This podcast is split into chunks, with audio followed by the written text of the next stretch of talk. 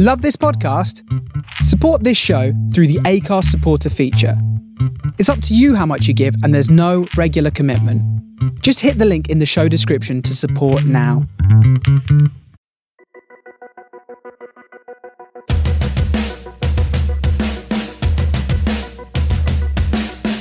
Hello and welcome to the Robert Lane Creative Careers Podcast, the podcast about creativity and making a living in the arts.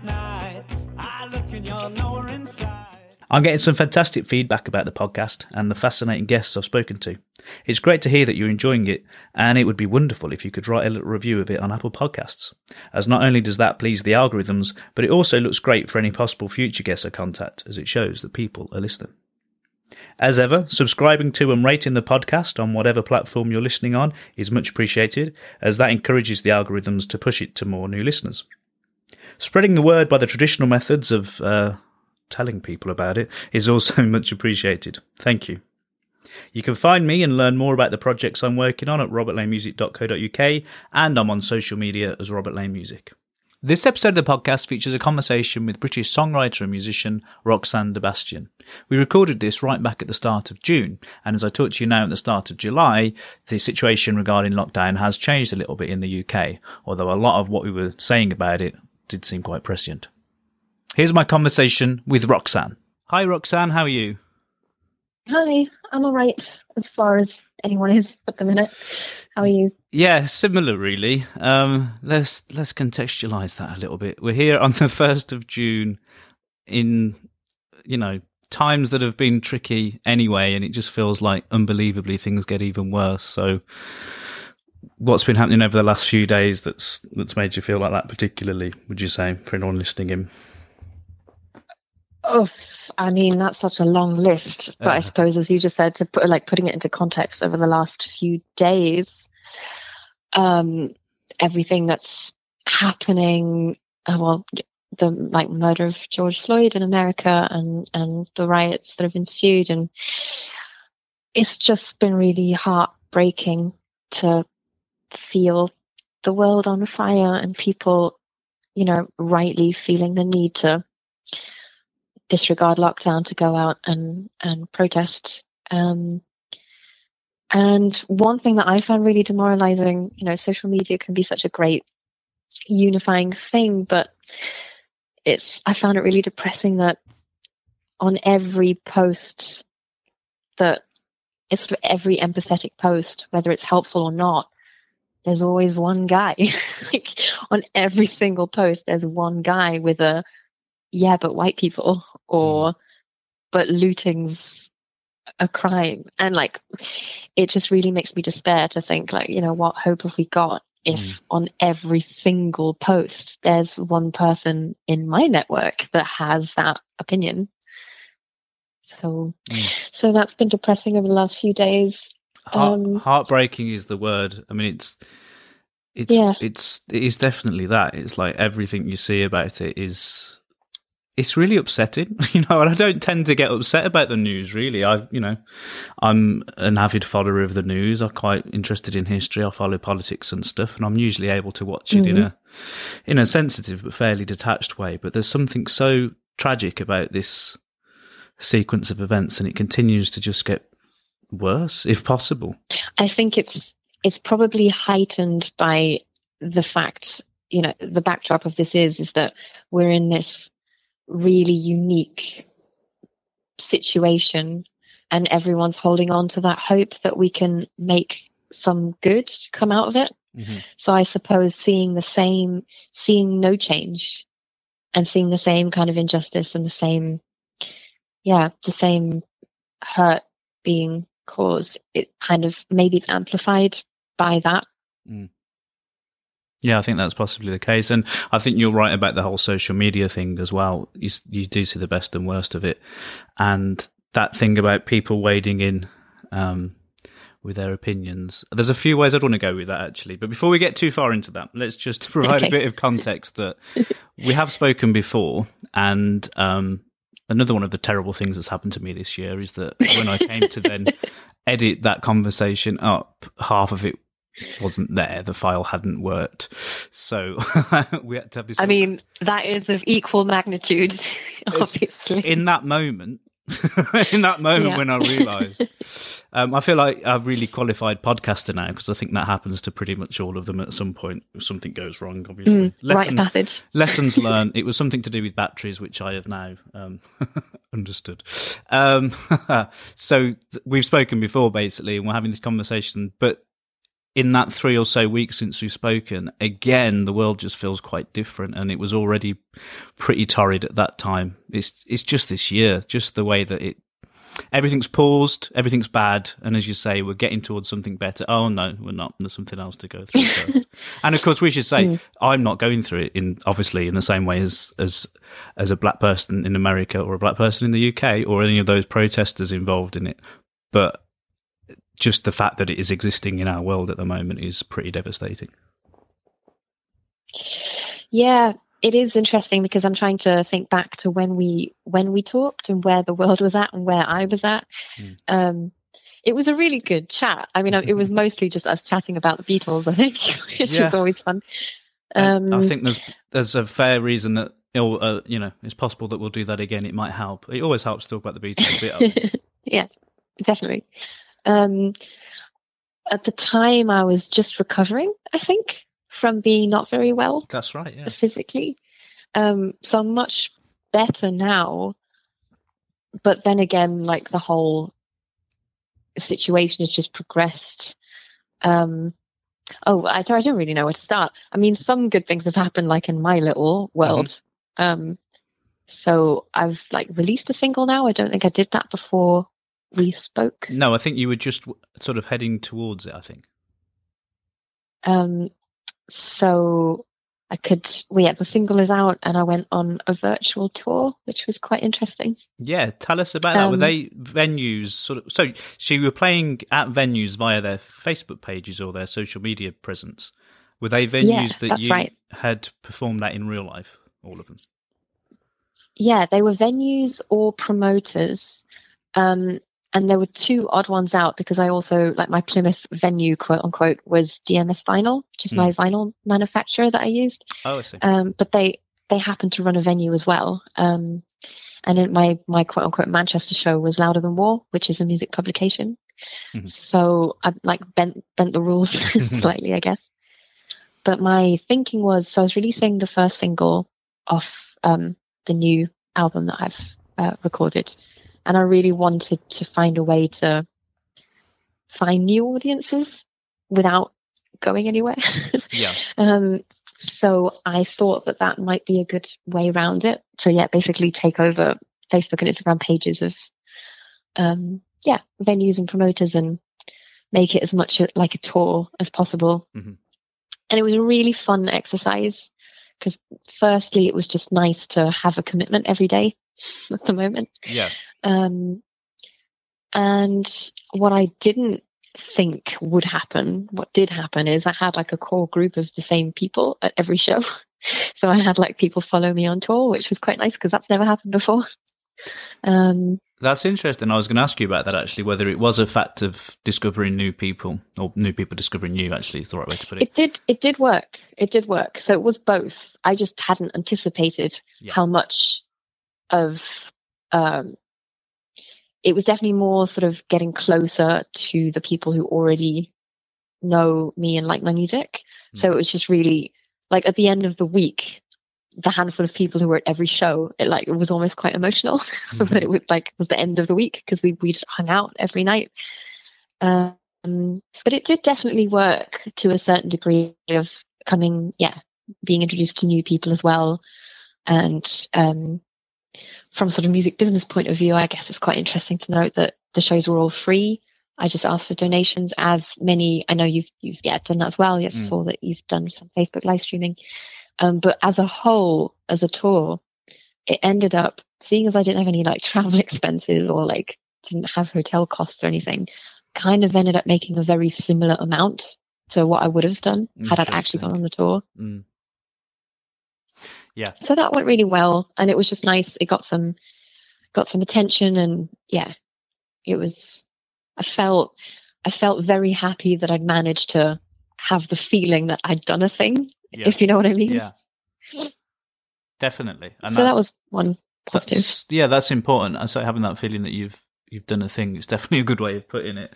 Um, and that thing about the the donations and the the PayPal and everything that people are doing it is it's a really Mhm. interesting thing at the moment. It's sort of there's, there's always these two opposing views of it, isn't there? It's like people, sh- you shouldn't give your art away for free. You shouldn't do things for free. You wouldn't, you know, that classic one. You wouldn't have a plumber come to your house and not pay him and all this kind Yeah. of thing, which is of course true, and we agree with that. But then experience also shows that well, these things are free. Music is almost free, and and I was reading something interesting the other day, actually, sort of talking about how if you're in, possibly going to be in a world where most people have got a decent digital printer at home, it could be a whole load of Mhm. products are actually suddenly nearly free if you just have to print it off. You you know, print the buy the kit from Etsy and print it off yourself rather than have something made and delivered to you. It's quite an interesting. yeah, So I don't. I don't think we're far away from that at all. yeah. So m- many industries, other than the creative ones, are going to have to find ways of monetizing stuff that's almost free. So, and then it's Yeah. It's quite reassuring to find out that people do pay for stuff that's free. As someone who's doing it, sort of the performing side of it, have you got any thoughts on why Hmm. that is and how an artist encourages that? I think, to be very realistic about it, I think it's much easier to do when you've already been out and toured Hmm. and made those connections. I don't know what it would be like if you were a completely new artist releasing your first track. I Mhm. think that you'd you'd be facing more challenges then with that. But if you already have an existing group of fans, even if that's just a handful of people, um, I don't know if you've read. I, I read Amanda Palmer's book, The Art of Asking. Yes, I have. Yes. Um, I really loved it because it also it kind of like post rationalized to me what I'd been doing without really knowing what I'd been doing. Right. Okay. Um, especially the whole DIY touring, crashing on people's couches, um, and they kind of become your tour family. And she just, for anyone who hasn't read the book, it's kind of all about um, how you, I suppose, let people pay for your music as opposed to asking the question, how do I make people pay for my music? Because Mhm. she comes from like a street performer background. Um, so I think music fans at the moment are feeling very generous as well. You know, it's a really hard time for everyone. But for instance, I don't know, one of the shows, there was a mistake and my PayPal link didn't show up properly. Ah, And the amount of people who pointed it out and took it upon themselves to sort of post in the chat, like, hey, everyone, the link's not working. Here's the right one. uh-huh. Um, which is just really great. You know, that you really do feel like there are people out really supporting you and they've got your back. Mhm. Um, and I know that, you know, the majority of the people who watched the stream didn't pay for it. And I'm kind of fine for that with that because, you know, with Facebook, it's hard to tell who's watched the entire show or who kind of tunes in for 10 minutes and then tunes back out. It's just a very different experience than actually buying a ticket to go see a show. Mhm. Um, but, oh God, I, I totally lost your question. what was the original no, I think I think you've answered it. It's this. It's a sort Okay, of a, a slightly weird alchemy thing of.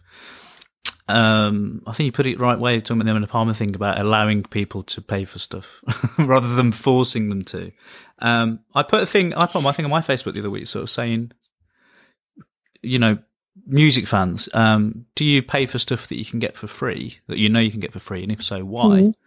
And the results Yeah. of that were quite interesting because the sort of consensus was is if I like an artist and I want them to carry on, I I support them. Which I think we talked a bit about in our last conversation, which doesn't exist anymore, about Mm. the whole um, uh, Patreon type of model where it's a commission. People like your stuff and they want you to keep doing it, so they want they want to support you. Um, and we've got an interesting mix of the technology allowing that to happen now. I think um, compared to the traditional Mm. methods. Just in terms of you think about it as a pre-order for an album or whatever it is, as opposed to waiting until it's out and buying it. But there's a, there's another really interesting thing happening at the moment though, because the whole live industry sort of being is that's just gone now. And um, I don't know if you've seen like Tom Gray of Gomez. He's got this campaign going at the moment called hashtag Broken Record, where he's gotten he's gotten a lot of te- attention, basically just highlighting how how unsustainable that side of the music industry is. Mm.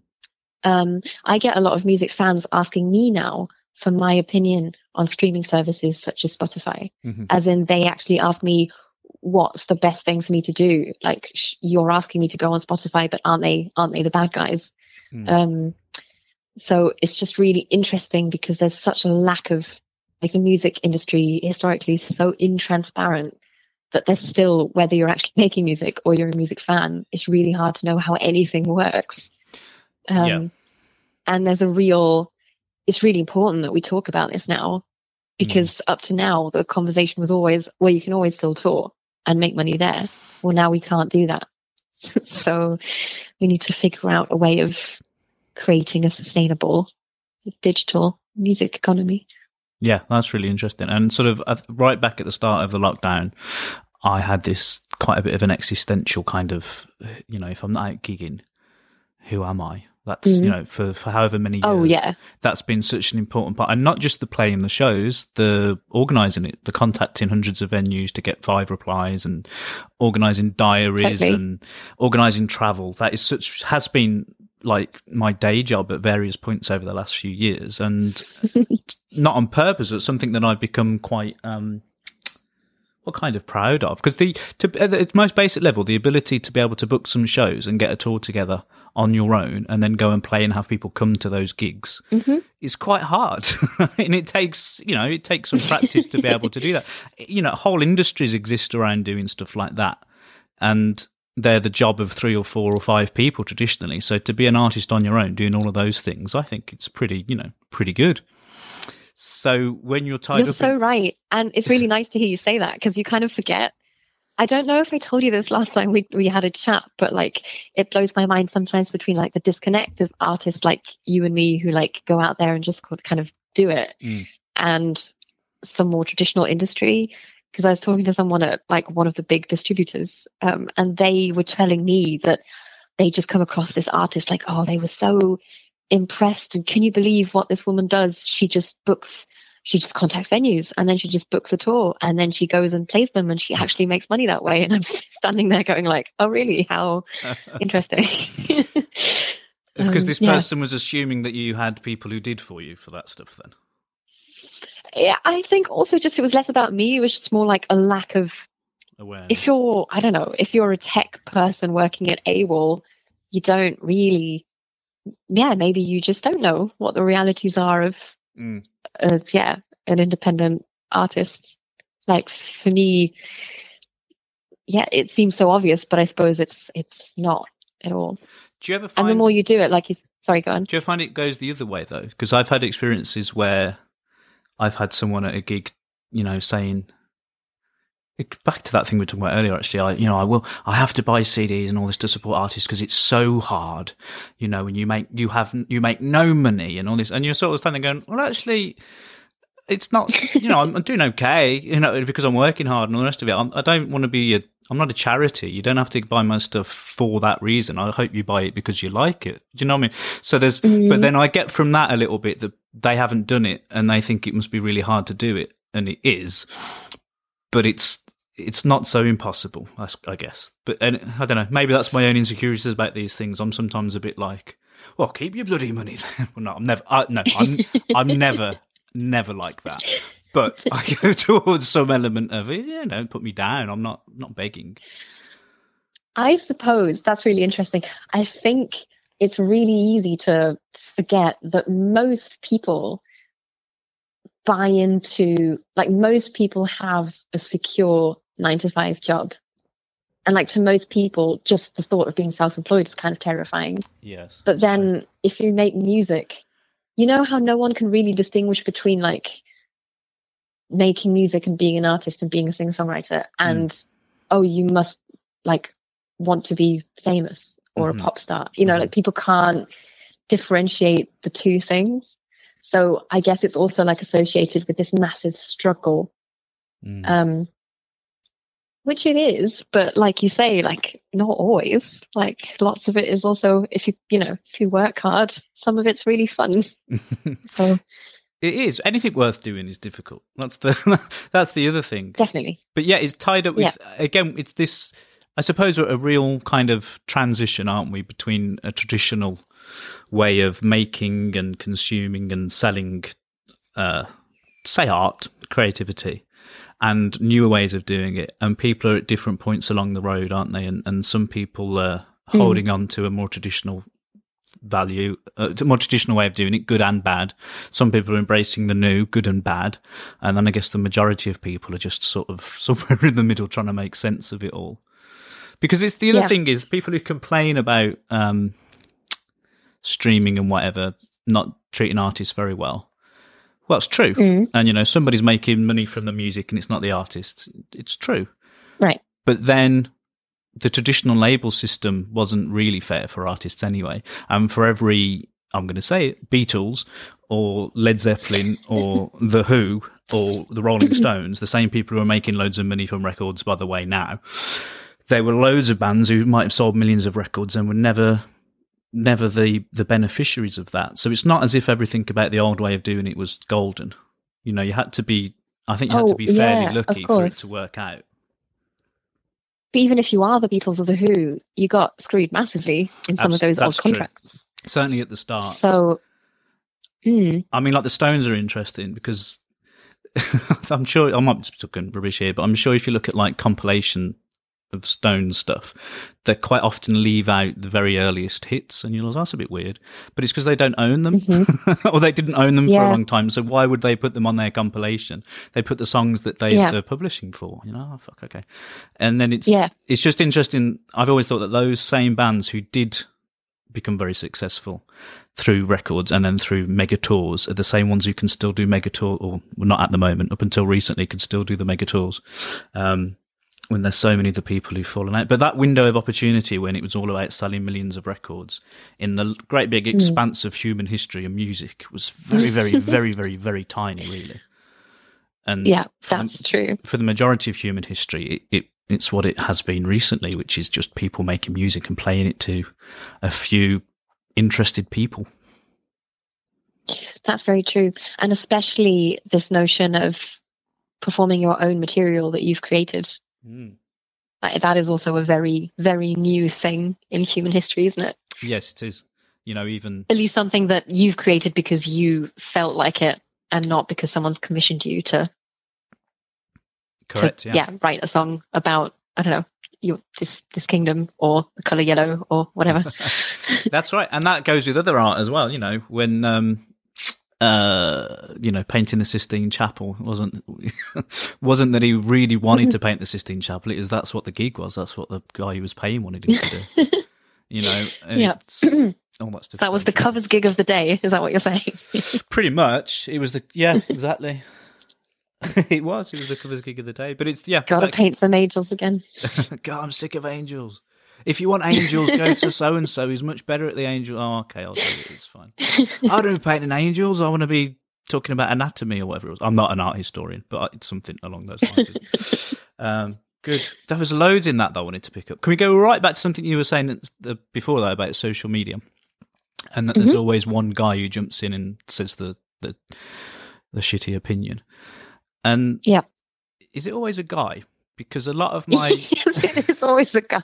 because a lot Sorry, of my um, female musician friends hmm will tell me that there's always a bloke or blokes. The traditional one at a gig is they'll come up and tell you you're using the wrong amp or whatever. Um, Yeah. particularly if you're a female musician, or they'll you know they'll just know more about Mm. it than you, even though you're the person who's doing it. Well, on social media, Yeah. that you know they wade in with their opinions. Has that been your kind of your experience as well? Do you not find that? As in, I mean, I'm sure, I'm sure, you know, I, I mean, we, we've all seen like women for Trump Mm. um, signs and other ludicrous things. So I know they're out there. But I think there's definitely,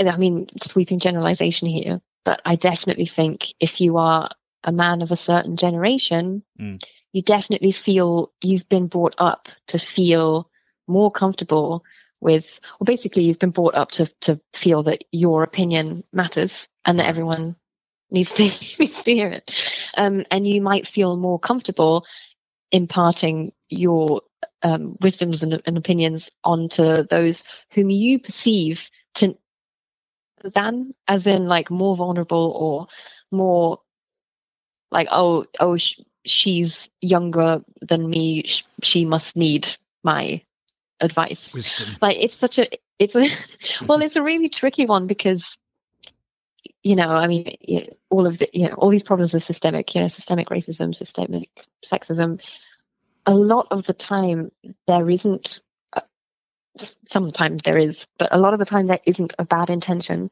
Hmm. there which is what makes it tricky um i'm not talking to i mean I, I don't understand how in 2020 you can be in a place in your life where you comment on someone who you don't know. You comment on someone else's conversation with a yes but white people. I don't know what went wrong in your life to make you think that that's Mm. okay. And i'm just so baffled that yeah that that's everywhere. Essentially just hurt people isn't it? Hurt uneducated people i don't but yeah that's a that's a big problem we can't fix it in the podcast i don't think It's a lack Um, of self awareness, I think, is the bit that is is always interesting about it. So I I don't know. I'm looking Yeah. on social media, and I, you know, I wonder if this is an entitlement of being a well a bloke, really. Um, Mhm. but one thing that did kind of thrust itself upon me in recent weeks. Somebody who I was following without really realizing what their politics were, an American writer, had Mhm. said something about the whole Obamagate thing. So I said, Can you explain, as a British person, what Obamagate actually is? Because I hear about it a lot, but I haven't really been able to find out what it actually is, what it means. And I got piled in on by these sort of Trump supporters who were calling me stupid for not, you know, already knowing or not for Googling it or trying to explain it very patiently. And then if I said something mm-hmm. along the lines of, oh, it's interesting that this is coming up now, isn't it? When you've got the 100,000 Americans have died from COVID 19. It's interesting that this story comes up now. And then it would just, and then I had particularly one person, and I know that you shouldn't, you know, get into these arguments, but occasionally you do because they can be mm. fun. It was this, it was this person who I would say, well, Trump said this, like literally, he said this. Look, here's film of him saying it, and this person would go out of their way to say that's not what he meant. It meant this. It meant this. It meant this, and you just kind of get to the point where you're like, going back to the fan thing. Fans of people will really just support. I ended up saying to this person, what would what would Trump have to do ever? You know, hypothetically, Yeah. to make you stop supporting him. And he said the only thing would be colluding with a foreign nation against America. He's, he's fucking done that, hasn't he? But if you don't think he has, he did fine, okay, whatever. And it's just, yeah, it's mad. But that's what social media is, isn't it? There's kind of no point in having arguments with people. It's not like having a debate with someone at the debating society or even down the pub because you can hopefully in mm. those conversations you can come away from it and be like we have a different opinion but i can see what you mean. Okay fair enough. It's not like that on social media i don't think. It just No, reinforces right. people's point of view. It's kind of pointless. Yes, I've made a habit of whenever I see that inevitable comment, like, yeah, but white people, or yeah, but men too, I cl- just click on their profile to just sort of get a gauge of well, who's who is this, Mm. and it's always the same. It's always the same, and it's so interesting because their reality looks completely different. And the last time I got into an argument with someone like that, because like you said, sometimes you do, because Yeah. it's fun until it's not. Um, I I thought like I really went there, like I went into their feed, I looked at all the videos that they had posted. If that were my reality, if that's all that my social networks were showing me as well, I'd be scared too. Hmm. And it is just so interesting that we live in this in this world where um capitalism just kind of curates our reality because Mm. like oh they'll click on this and then they'll buy that so let's show them more of this and it's just now we're kind of seeing what that leads to Mm. and it's just i like to sort of i think it's really funny when i have a conversation with a friend on pub albeit publicly but on on twitter Mm. and some completely random some man in northern california like trolls and comments It's like if I'm walking down the street, you know, you wouldn't just jump into my conversation here, would you? I mean, yeah, it's that that anonymity definitely. And it's the dehumanizing, right? It's the forgetting that there's a, a person behind that account who's having a bad day or a good Mm. day, or you know, it's a very weird thing. That's very the- easy to forget. Yeah, that's the best advice I've ever heard about it with being trolled is like try and just imagine they're having a bad time and maybe try and feel a bit sorry for them and be kind. But it ain't Mhm. always easy when they're being particularly objectionable. But I, you know, I'm lucky I haven't experienced it too much. And that's not me inviting it, by the way. if anybody now feels like, ah, what he needs is. you heard him. Release But it is it is true. This sort of you know, as a as a as a woman making music, that unsolicited advice Well, that was kind it's of just really funny. that was kind of the direction I was heading more in, but then I'm aware that you maybe don't want to go there or talk about it. So I'd say like for some sort of That's very considerate of you. Uh, it's it's fine. It's interesting because was it- that me it- mansplaining then by say telling you what you want to talk about? um, I didn't feel it was. Uh, Do you think you should have?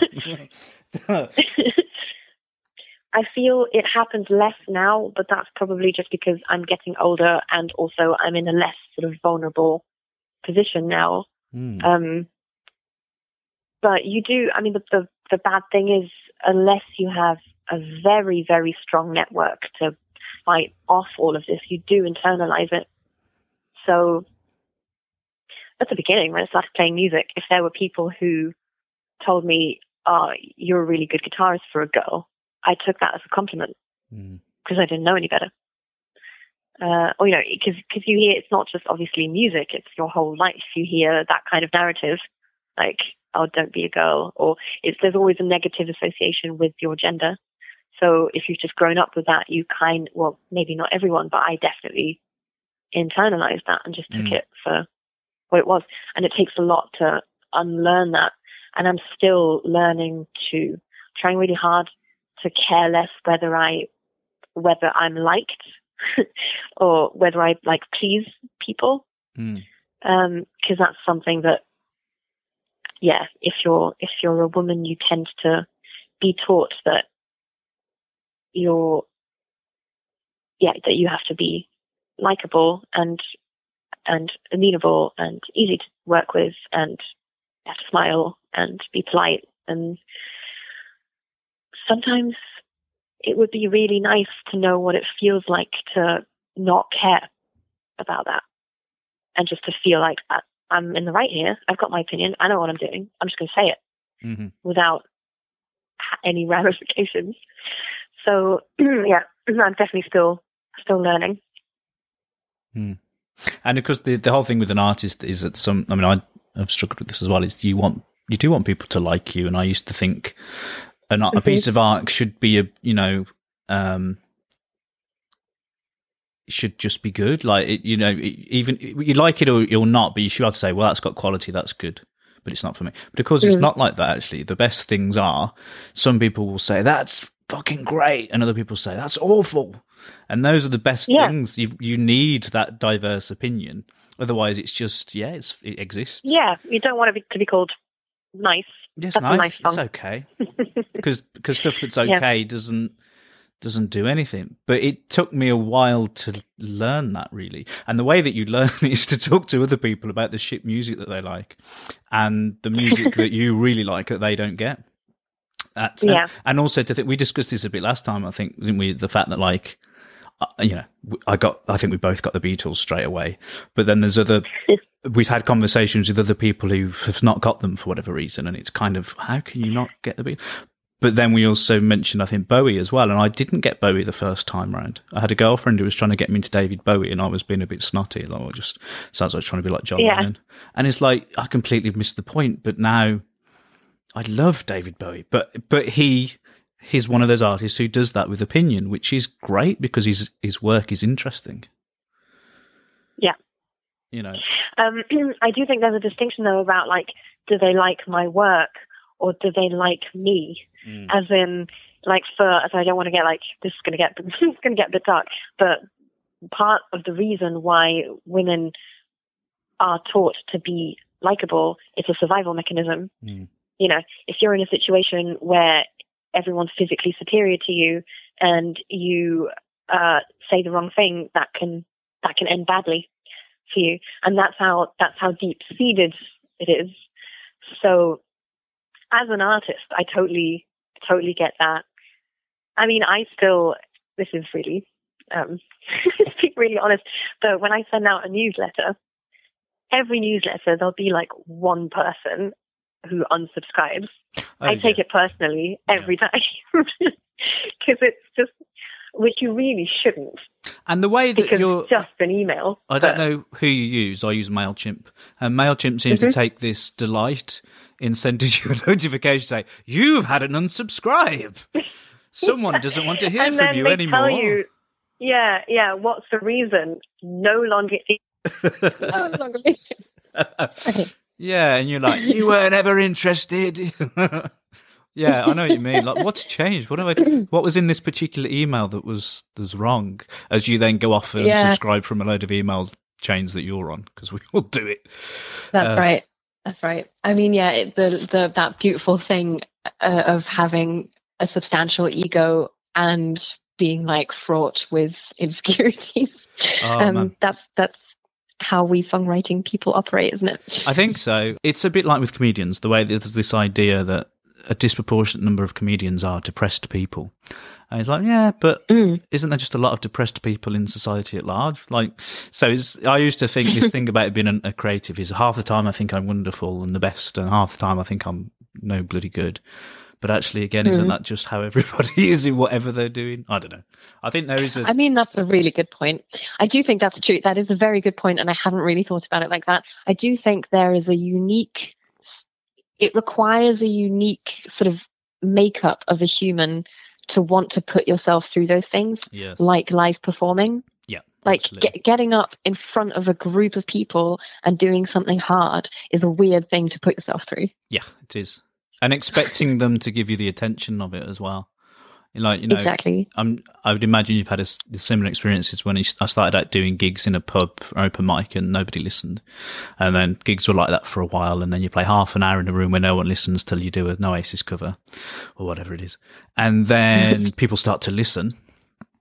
And then you play gigs where people are listening. And then if you ever end up at one of those gigs where people, I can remember doing a, a Christmas gig as a favour for a promoter once I'd got myself in this mm-hmm. position where I play to listening audiences. And mm-hmm. people talked a bit through my set, and I was so put off, you know, put out rather. I was so Yeah. angry. I was ready to stop playing. How dare you? And then I just thought, you know, a year ago, nobody listened at all. And it's like, don't be a cock, basically. But, you know, you're demanding that. And again, going back to that thing of doing it all yourself, that's a bloody good achievement. And if you're in a position where you can make a room full of people listen to your songs that you've written about yourself or whatever Yeah. it is. It's interesting. Yeah, absolutely. It's it's not easy, but yeah, it's a weird thing. I play my best do. gigs when no one listens. Yeah, me too. it's weird as you come away from it going, I sounded really good there. You know, it's a Yeah. shame everybody missed that. Yeah. that thing you mentioned. But I oh, found- go on, sorry. sorry. There's always just I've I found I know everyone's different, but getting nervous before a show does me no good. Ah, okay. The less I can get myself into a state of supposedly not caring and being nonchalant and just going on stage and, and doing it, pretending that I'm in a crappy pub where no one's gonna listen hmm and someone's gonna say play Wonderwall, like the the better the better I'll sing. Just because for me nerves I know people say like, oh, if you lose your nerves and adrenaline, you just lose it. But I, I don't agree with that. Like for me, if I'm nervous, I just, my throat tightens. I can't sing as well and my fingers are stiff and I can't, I make mistakes that I wouldn't normally do. Mm. So So does that thing Yeah. then it, it makes it less high stakes than if you can just think, oh, it's just another, it's just another little Totally. pub gig or whatever. I heard an interesting thing Yeah. actually, a, a Ginger Baker quote, which quite surprised me. Obviously, Ginger Baker, the, the drummer from mhm. Cream, who you would never expect would be someone who would have got nervous about anything. But he was talking about the way he would play, you know, when Cream were playing these massive stadiums in the 60s. It's like, it's just another gig. So whether it's just, you know, the Winterland or whether it's a little jazz club. It's just another gig. And when I'm getting a bit Yeah. hoity-toity about whatever, I try and remember that. It's slightly different for me. It's more the thing of like, um, when there's not enough people here, or you know, I, I've done this live stream, but not there's not as many people watching my live stream as so and so's live, or there's not as many people as the last one. Mm. And then I, I if I Mhm. take the attitude of it's just another gig, you know, who cares? You know that it is what it is. Yeah. It's happened, and that has helped me so much with so many things. Even like a song, you know, we would we've talked a bit about pitching songs and trying to get them to radio DJs and stuff. And it is that thing of um, being so attached to this piece of art because it means a lot to you that if it has some rejection, it can be quite painful.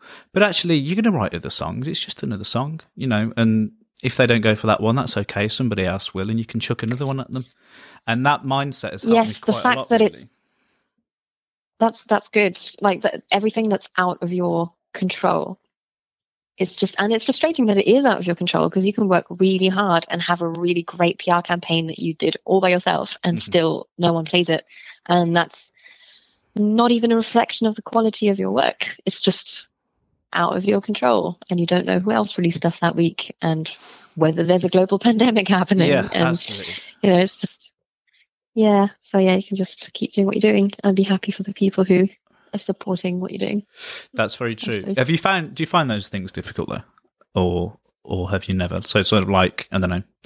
Do you compare yourself to other artists and sort of have that moment of Oh, oh what's yeah, it's less- It's less that I'm comparing myself to other artists and, and more so that I am, I am really ambitious and always have been Mm. to the point when I was like, when I was 10, my, you know, my dad was a musician, so he'd, I, he'd work in like this youth club. Um, he would teach sound and engineering and stuff. So he'd, he'd invite me in if we had time to like record stuff. Right. Um, as a 10 year old, I, my expectation of what I, how I wanted to perform in my head was so far away from my physical ability as a 10 year old child that like that every recording session would end in me like with me crying. Um so and i suppose in a way like i've gotten i'm a lot better now but um it, that something about that um hasn't gone away. So i'll have a list of sort of things that i want to achieve with you know whatever i do and they will be it will be just like re- aiming really high with stuff and then if i don't get there as quickly as i want or if i don't Mm. get them it's really easy to get frustrated um And does that mean then? that- luckily i don't sorry, go on. well just luckily i don't i think i used to compare myself more to sort of peers i don't do that anymore and i'm really happy that i don't firstly because i've learned that you know everything looks better on social media. Like i know that people have said to me like oh it's going so well for you when you know that's relative isn't it? Like i've people have definitely said that to me at moments when it's really not felt like that for me. You know and every there are very few people who use social media as a tool to be completely honest about all the like rejections and you know everything that sort of doesn't work out the way you want it to um it'd be quite interesting to see how people react to that so um Yeah, and that's outside of music and everything. I mean, it's definitely there, but just even the fact of the people who put, you know, uh, I don't know, should I say this? Our babies are so wonderful. Look at look at Tommy on his first day at school. Doesn't he look clean?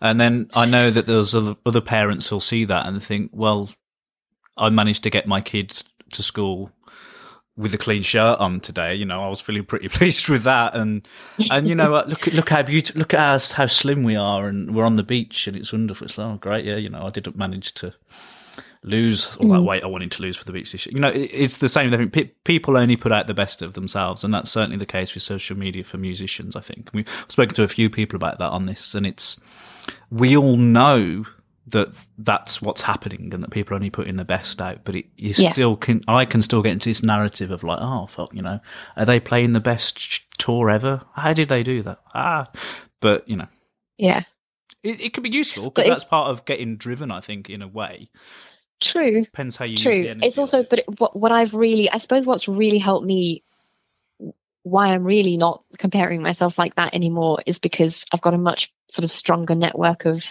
musicians now that are actually Mm. my friends. Yeah.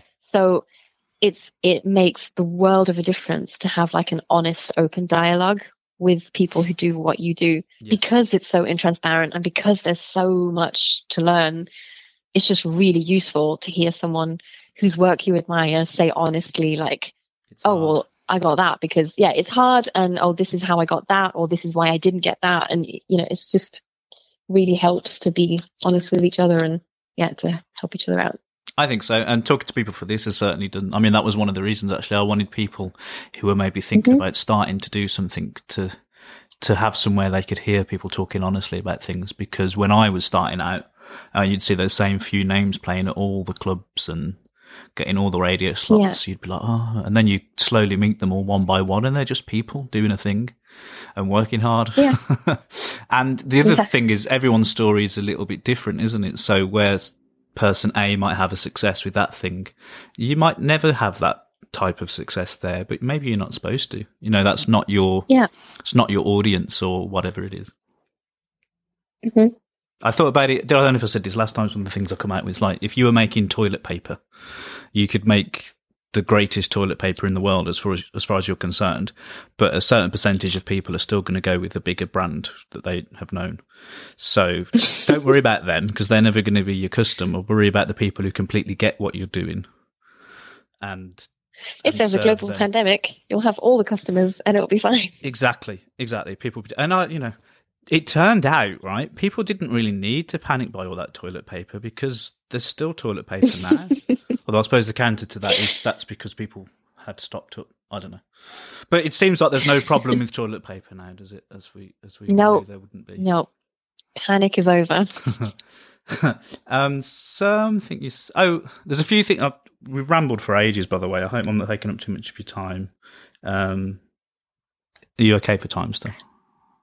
Totally and i also i kind of forget this is the second time we've done this now and i kind of forget the podcast because it's just like a nice just, just a nice chat I don't mind that, and I think people will find. So basically, what I have found the feedback of this has been, particularly for the musicians. So like their fans listen in and enjoy hearing stuff they haven't heard the musicians say before. I think, and hearing a kind Mm. of a bit behind the scenes thing. And again, it's that thing. If they're your supporter, they kind of want to know everything about it. And then also other musicians and other creatives, I think, find it useful as we've just been discussing to talk about the Yeah. the hustle side of things, which is interesting. Um, yeah. So let me ask you about because in this whole period where we can't go out and do the things that we would normally be doing, have you found yourself Mhm. considering other creative outlets and other things that you might like to do? And I'm asking that because I know that you've written a book as well, which I'd like to hear a bit more about Hmm. and how the process of that happened and the process of getting it out as well. Sure. Well, hmm. I suppose the honest answer is I haven't because I haven't felt like I've had the time, which sounds ridiculous because I'm not going anywhere. But I had the single out and I had the tour. So a lot of my time sort of went towards just trying to promote that and um, trying to sort of make the most of that.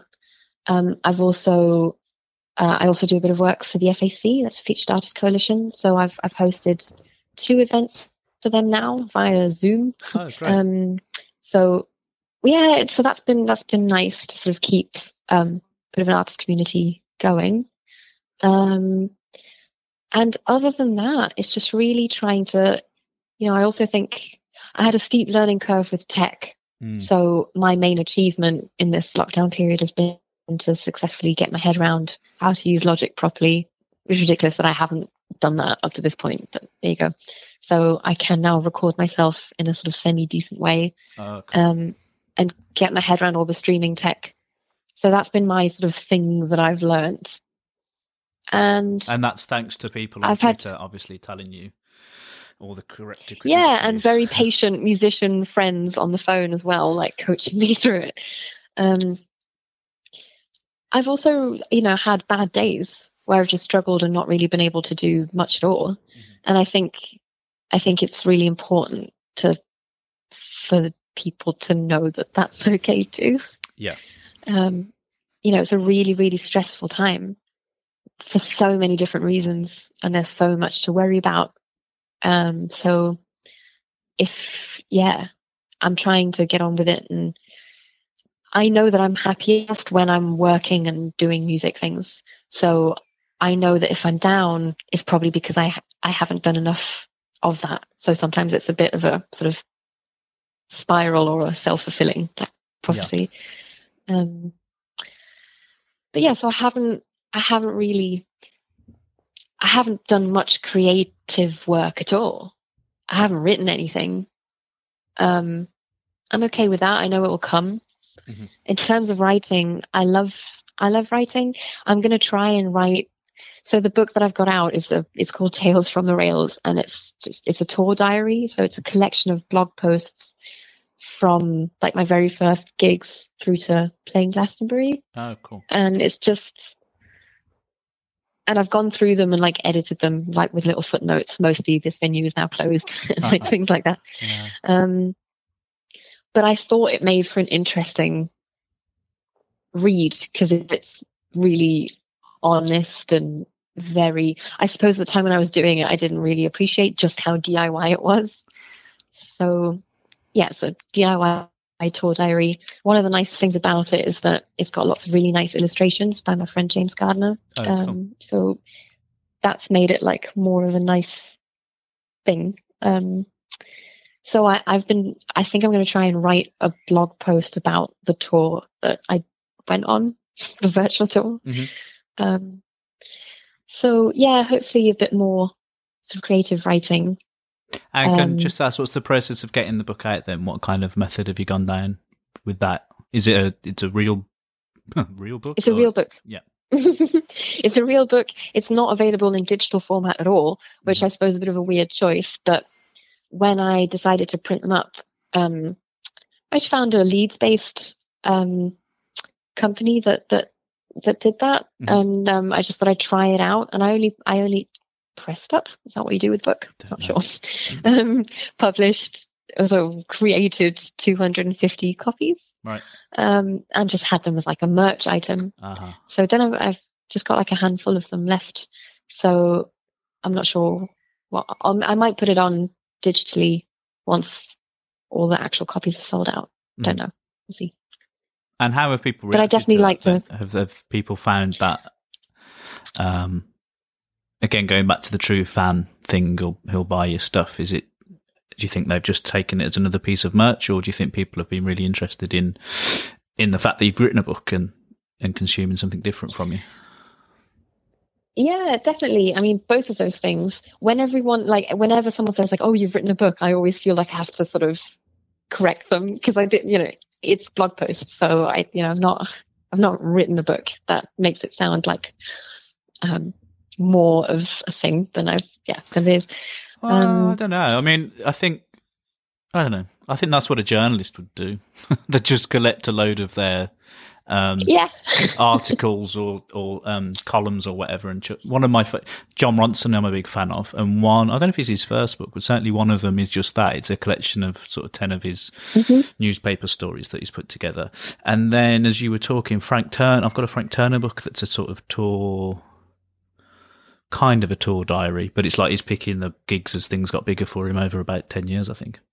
Um, mm-hmm because again, people find that really interesting, and it's it's a very honest way of doing it, isn't it? Sort of, yeah, I think that's really yeah. Cool. Mine's definitely it weaves the story, but the actual blog post itself, it is more creative writing than it is here's a DIY tour guide. Yeah, like it's definitely it's um yeah, it reads more like little short stories almost. Um, some of them are sort of more esoteric than than others. Um, and I don't know, I guess when I first published it, I just had that weird thing of people coming to shows telling me things like commenting things about about me. And I like my first reaction would always be like how do they know that? And then I had to remind myself like oh yeah I published that in a book. That's that's why they know. Um and do you get people like you right about that gig I was there I remember that happening yeah which is really nice because there are I mean there aren't. I don't think there are many people who would have been like at my very first gigs Mm. who now are just because of the nature of how, yeah, how it works. Um, but like you said, like gigging is just such a, it's been such a huge part of my life for as long as I can remember. And also, like you said, all the things that go with that. It's Mm. the traveling. I would never have seen as much of the world as, I, mean, I haven't seen that much of the world, but 90% of what I've seen of the world has been through touring. You know, I toured the US twice, toured Canada, toured Italy, and also like re- you get to know a place differently because Mhm. it's not like you don't go to the glossy like holiday bit. You go to like the weird suburb outside of Milan or, you know, so I miss that. I definitely miss that sort of traveling side of things Mhm. especially the way I did it, because you're not stuck on a motorway. You're like in a train and then walking across town. Yeah. Is that the way you did it in most places? Mhm. Then, yeah. I did yeah, that. up to very recently. I did that on the f- in the UK. It's always been driving, but my 1st Mhm. two or three times in Germany was on the train, and it was a bit of a revelation, really. Um, how did you How did you find it? I loved it pretty much, mostly. um, like even we went on the Eurostar, so like the whole thing was train. Um, Mhm. And Germany's a great country for doing that because there's just you know great expanses of lovely scenery, and on the one hand, it takes a certain stress out of gigging because you don't have to worry about directions. But then on the other hand, there's still like you'd never. you, you still have uh, sort of problems with time and stuff, and the station's never quite as close to the venue as you thought it would be from looking at the map and those little bits and pieces. And I don't know, I had a good adventure in Germany. Uh, I've done a bit of Holland as well. Um, hmm th- yeah, I enjoyed the train for that. The time I went and flew, I no, I still did train once I was there. Actually, I haven't because I was on my own for most of them, so I didn't fancy the driving. I, I do have a friend who um, used to go to Germany and all around Europe and drive everywhere. So drive from one gig, Mhm. drive nine hours to the next one, sleep in the car on the way, and had a pretty bad accident on one of the trips in a car accident and you just think oh i'm not sure it's worth it. And just the stress of you know trying to find where to park and find yourself to the venue and all that. When you were talking about nerves of gigs earlier i was thinking do i get nervous at gigs? And the bit where i, I don't always know it's nervous about the gig but the bit where i go a little bit uh fraught is that is Mhm. getting to the town and the venue and thinking about where you're going to park and have you got change for the car. But I, Right. I, I can find all that quite stressful. And then afterwards, I think I wasn't really stressed about parking the car. I think that was some element of gig nervousness. Yeah. And yeah, again, being can understand that. being an independent musician, it's all the stuff that you shouldn't really have to worry about that gets in the way of a good performance. Because I have had those up, those points where I'm on stage singing and my head is still in the car park or the With traffic car. jam or on the train or with where have I put my suitcase in the right place in the hostel? You know, all those bits which again in the good old days when you had the tour manager perhaps you wouldn't have to worry about all that stuff so much. You could be busy with the drugs, which you can't do in quite the same way when you're an independent musician, in my experience. I mean, but you're so right about the. I remember when I toured opening for Lambchop, which was just one of the best tours I've had the opportunity to to be on. Um, and at, at one point, they finally like offered me to sort of travel in their van because they had loads of space. It wasn't like a tour van; it was just like it was The just a car.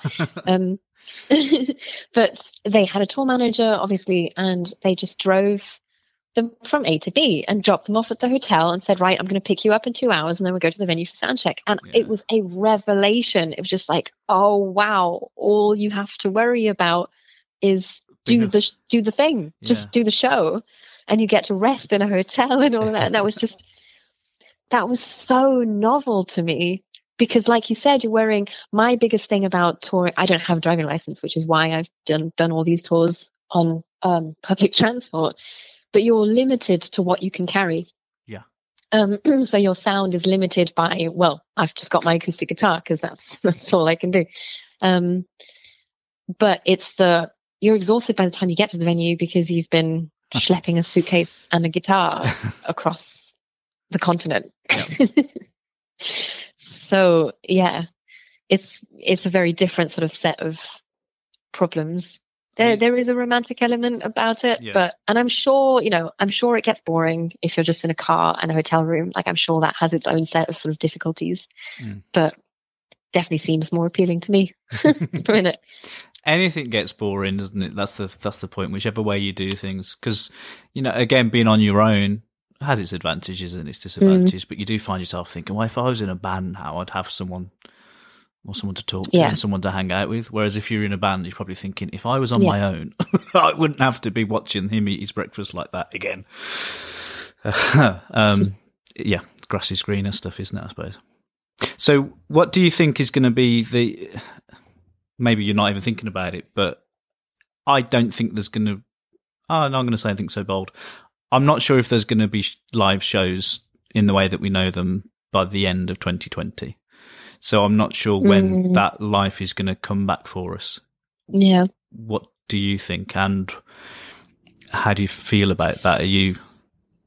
Yeah, what do you think? I I must admit, I've definitely been it's like a gradual realization, isn't it? I've Mhm. definitely been in denial. I remember when so I was supposed to play a, a show at St Pancras Old Church in May Mm. um, as part of the single launch. Um, that the promoter was very quick to offer to postpone it to September. And I remember being really quiet, like a little bit resistant, saying like, let's let's hold off, let's wait. But they, you know, they convinced me and at the time September seemed like really precautious Mm. and now not so much. I don't know. I mean things are changing so quickly. Yeah. My my immediate family lives in Germany and what terrifies me I mean I'm terrified at how can I can I swear on your podcast? Yeah, I, I have already. okay.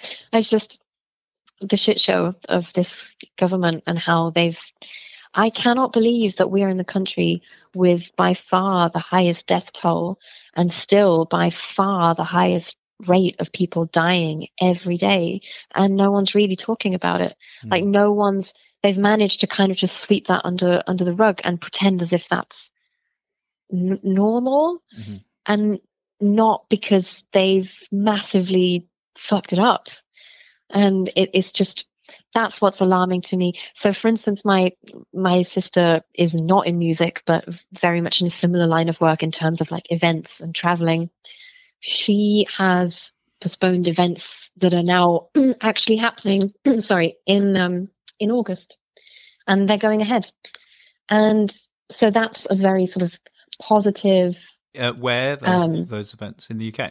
uh, well, this no, and that is the thing. So in Germany, but also in Switzerland. Mm. Um, so they're going ahead, and life is going back to a certain sense of normality. But in this country, I just don't. Tr- I don't trust. I just don't trust how it's being handled. So now, whatever the new advice is now, I don't trust it. Mm. So I wouldn't, certainly wouldn't feel comfortable playing a show in June or July. And I wouldn't want to put anyone in danger. And I'll just have to. So, yeah, the show is still on sale for September, but we'll just have to see what happens, won't we? Mm. Um, it will be very interesting also to see how Laura Marling's show goes at Union Chapel and what that's like. I know it's not the same thing as so for anyone listening who hasn't heard, Laura Marling is playing a show actually in filming it in um, the Union Chapel, and you've got like geo locked tickets to it. Mm. So it's like a just like it's like a more professional live stream Okay. in an actual venue. Um, I think we're going to see much more of that kind of a thing towards the end of this year.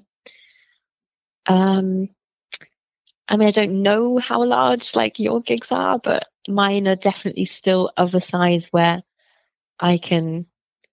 I like I'm going to be gigging before Stereophonics are going to be back gigging, you know. um, so Although I don't know. I don't know is the answer. I don't know if actually smaller gigs might be more problematic. Like I was talking to some of my friends in theatres and stuff, and it, I sort of saying, Mhm. couldn't you do like half capacity shows? You know, sell half the tickets, and everyone can be sat three or four seats away from each other. And you pretty quickly think, well, yeah, you could, but then how do you actually make any money and pay for the staff and everything when there's less people in the Well, room. quite. And I think that's the same problem for any sort of hospitality words hospitality sector, Definitely. right? Like whether that's a pub or a restaurant, Yeah. they can do that, but they're going to lose money. Yeah. So I think it. I don't know if you can do stuff outside is one thing whilst it's the summer. Um, I don't know, but of course, sod's law being sod's law. It's the it's the summer now. Pretty much, it's very Yeah. warm. As soon as we, maybe August won't be like this, and then it will be really wet. I don't know, because that's tends to be the way the weather likes to do things. A friend of mine did just joke and say like, "Well, I'll just play like in an empty field or be like any of the festivals I've played at." Yeah, yeah, yeah, Yeah. I'm used to people not turning out in droves at gigs. It's not a problem. People social distance from many of my gigs. There's that thing. yeah, in- you were just ahead of the curve. Yeah, exactly. There's that thing. Is it is it Denmark where they've done the drive-in festivals? Oh, I don't know. I haven't heard about that. I, I think it was Denmark. So like people turn up in their cars in front of a big Mhm. stage, and someone stands on the stage and sings. And then I think the idea Oh, is you tune your digital radio in and pick up the, the live feed. How do you perform to cars though? Again, all of this is weird. None of this is normal. Um, ugh. Exactly. I hope that people, I don't know, what do I hope? Am I going to say anything of value? it's just, I really miss playing shows, is what I'm trying to say. I, I think there's such a, it's such a magical thing when everyone, like when people gather for a positive cause, Mhm. like whether that's live music or, you know, enjoying theatre or, you know, there's kind of a religious element too, to it, isn't, Mhm. isn't it? Like if you're at a gig and everyone's, that got that positive energy and everyone's singing the same thing. It's- I I think that's I think we need that as humans. So I do hope we get back to it. Mm. But hey, if we don't gig this year, we don't gig this year. Um, we're going to have to deal with the fact that we're we've got an incredibly inept government that I, that we don't that a large portion of people don't trust anymore, and Mhm. we're going to have to, to a certain degree, sort of take matters into our own hands and make our own decisions in terms of what's safe and what isn't. That's it, isn't it? That's sort of been my feelings over the last uh, week or two. It's that thing of Mm. we're going to have to go back to people making their own, you know, protecting themselves in the nicest way possible. As you know, whereas it was all about protecting this the community at large, which it should still be, but it's going to be difficult to do that when when everybody isn't doing it. If you see what I mean. Um, Yeah. But it, for me, it goes back to right at the start of the lockdown, or the week. I think we talked about this last time. So actually, the week before the lockdown, I had shows booked Mhm. and it was kind of like the show must go on you know uh, stiff Mhm. upper lip keep calm and carry on. And it's like well it's not that situation is it? Keep calm and carry on this time is don't do what you want to do. Stay at home. And are you asking people to be in danger by coming to gigs? But it was Yeah. really hard i think for all of us to know what the right thing to do was. Musicians theatres and all the rest of it because your whole soul says do the show whatever happens. If the england Mhm. football match is on in the same room play anyway. If you feel sick play anyway yeah been do it do it. Yeah. so it went really against everything. So then when the government said things are closed the pubs and everything's closed don't leave the house it's in an odd way on that side it was kind of a relief because it's like well everyone knows where we stand then that's fine. Coming out of Yeah. it it's kind of the opposite situation isn't it? It's like i'd love to go to the beach but actually is it worth it? You know like really? Um and i can probably miss Yeah. one summer of going to the beach for the sake of what I don't want is for ev- just to be in another lockdown again the second time around, which I, I suppose is the way it's likely to happen. Certainly localized lockdowns, um, because I think it'll be harder Yeah. to put people back in the box once you've let them out. Well, I think that's already happened with the whole. Oh God, are we going to like mention Cummings? But I think I don't know about you, but if I I live in North London, in a fairly suburban in terms of London, I suppose Yeah. area. But now, if I go out, people don't people don't care anymore. They're not wearing masks. They're not socially distancing. Mm. The vast majority of people are kind of over it now. Which is what I mean. Like that's that's what scares me because we still have 300 people dying every day, and we're still we've got yeah still the highest. You know, it's, it's 300 in this country and 30 if that, everywhere else across Europe. Mm. And it's just and the, how, yeah, the way what I have learned through this is kind of how adaptable people are in the sense that I can remember in I guess it was March seeing the death daily deaths from Italy Mm. or when Italy got to a thousand people dying and five thousand people dying and ten and it's like oh my god that's unbelievable.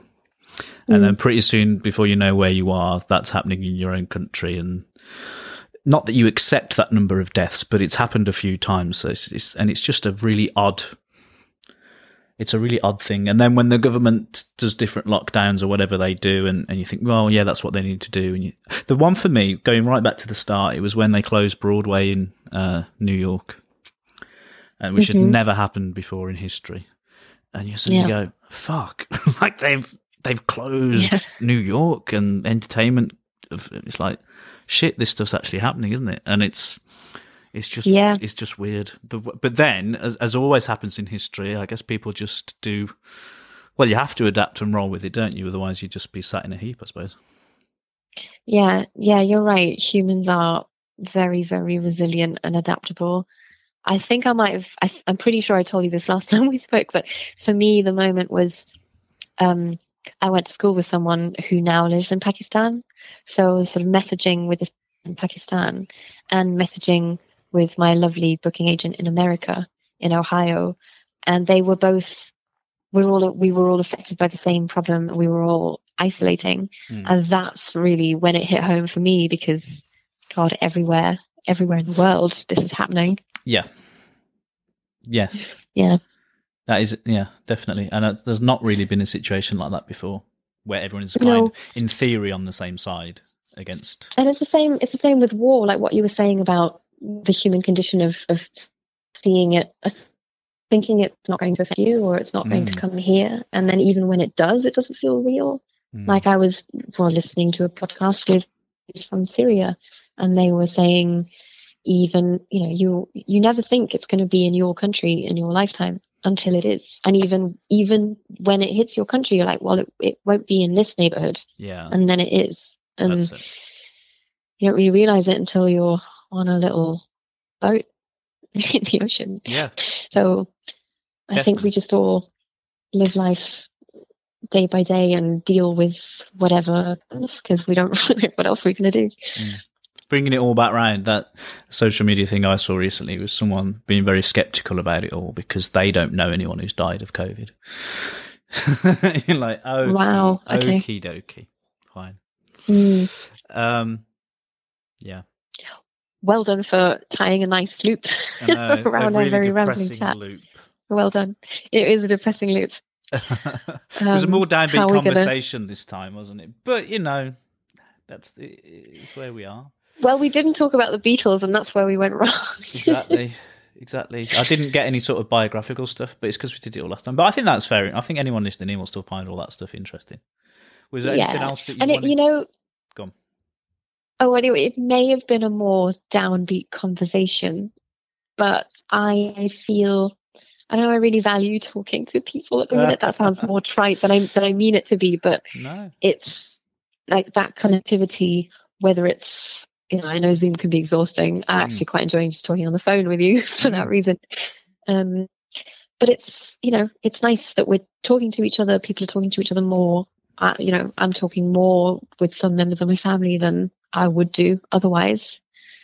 yeah there's a funny thing know- in that definitely like yeah i'm so, i had a week where i socialized three nights in a row with different family and friends and stuff and i was like i wouldn't normally do Mm. this but of course the beauty of it Yeah. is you don't have to drive home anywhere and you can everyone can drink which isn't the normal situation but yeah, yeah, I also really love getting ready for meetings with like in five minutes, as in like Huh. pre-lockdown. As I I live in London, so it's like, well, I would have been on a tube like an hour in advance, and I was just really enjoying saving that time, not having to do that. But you know, we're in. Are we in the middle of it?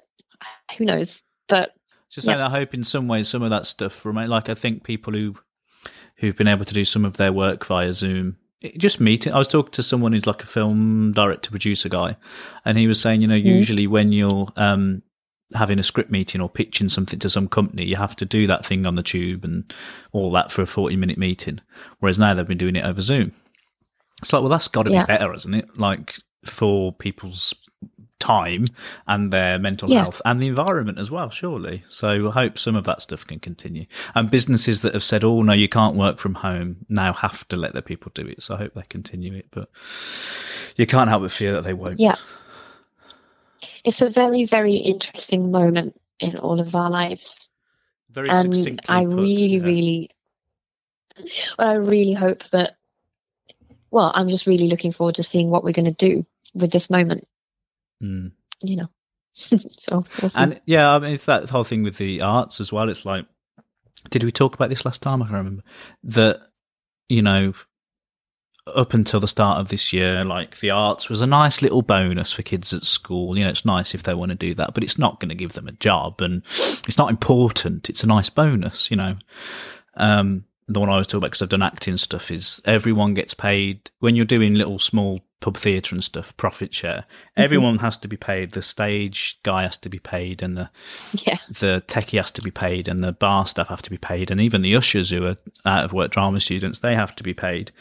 Everyone mm-hmm. apart from the actors because they enjoy it, and it's that Yeah. thing of that's the position arts has here really. Yeah. Now all of a sudden, all of the normal stuff doesn't matter in the same way. It can't be done, and the arts has kind of come to the rescue for people, whether it's learning an instrument or just spending time painting or reading or watching Shakespeare on the telly.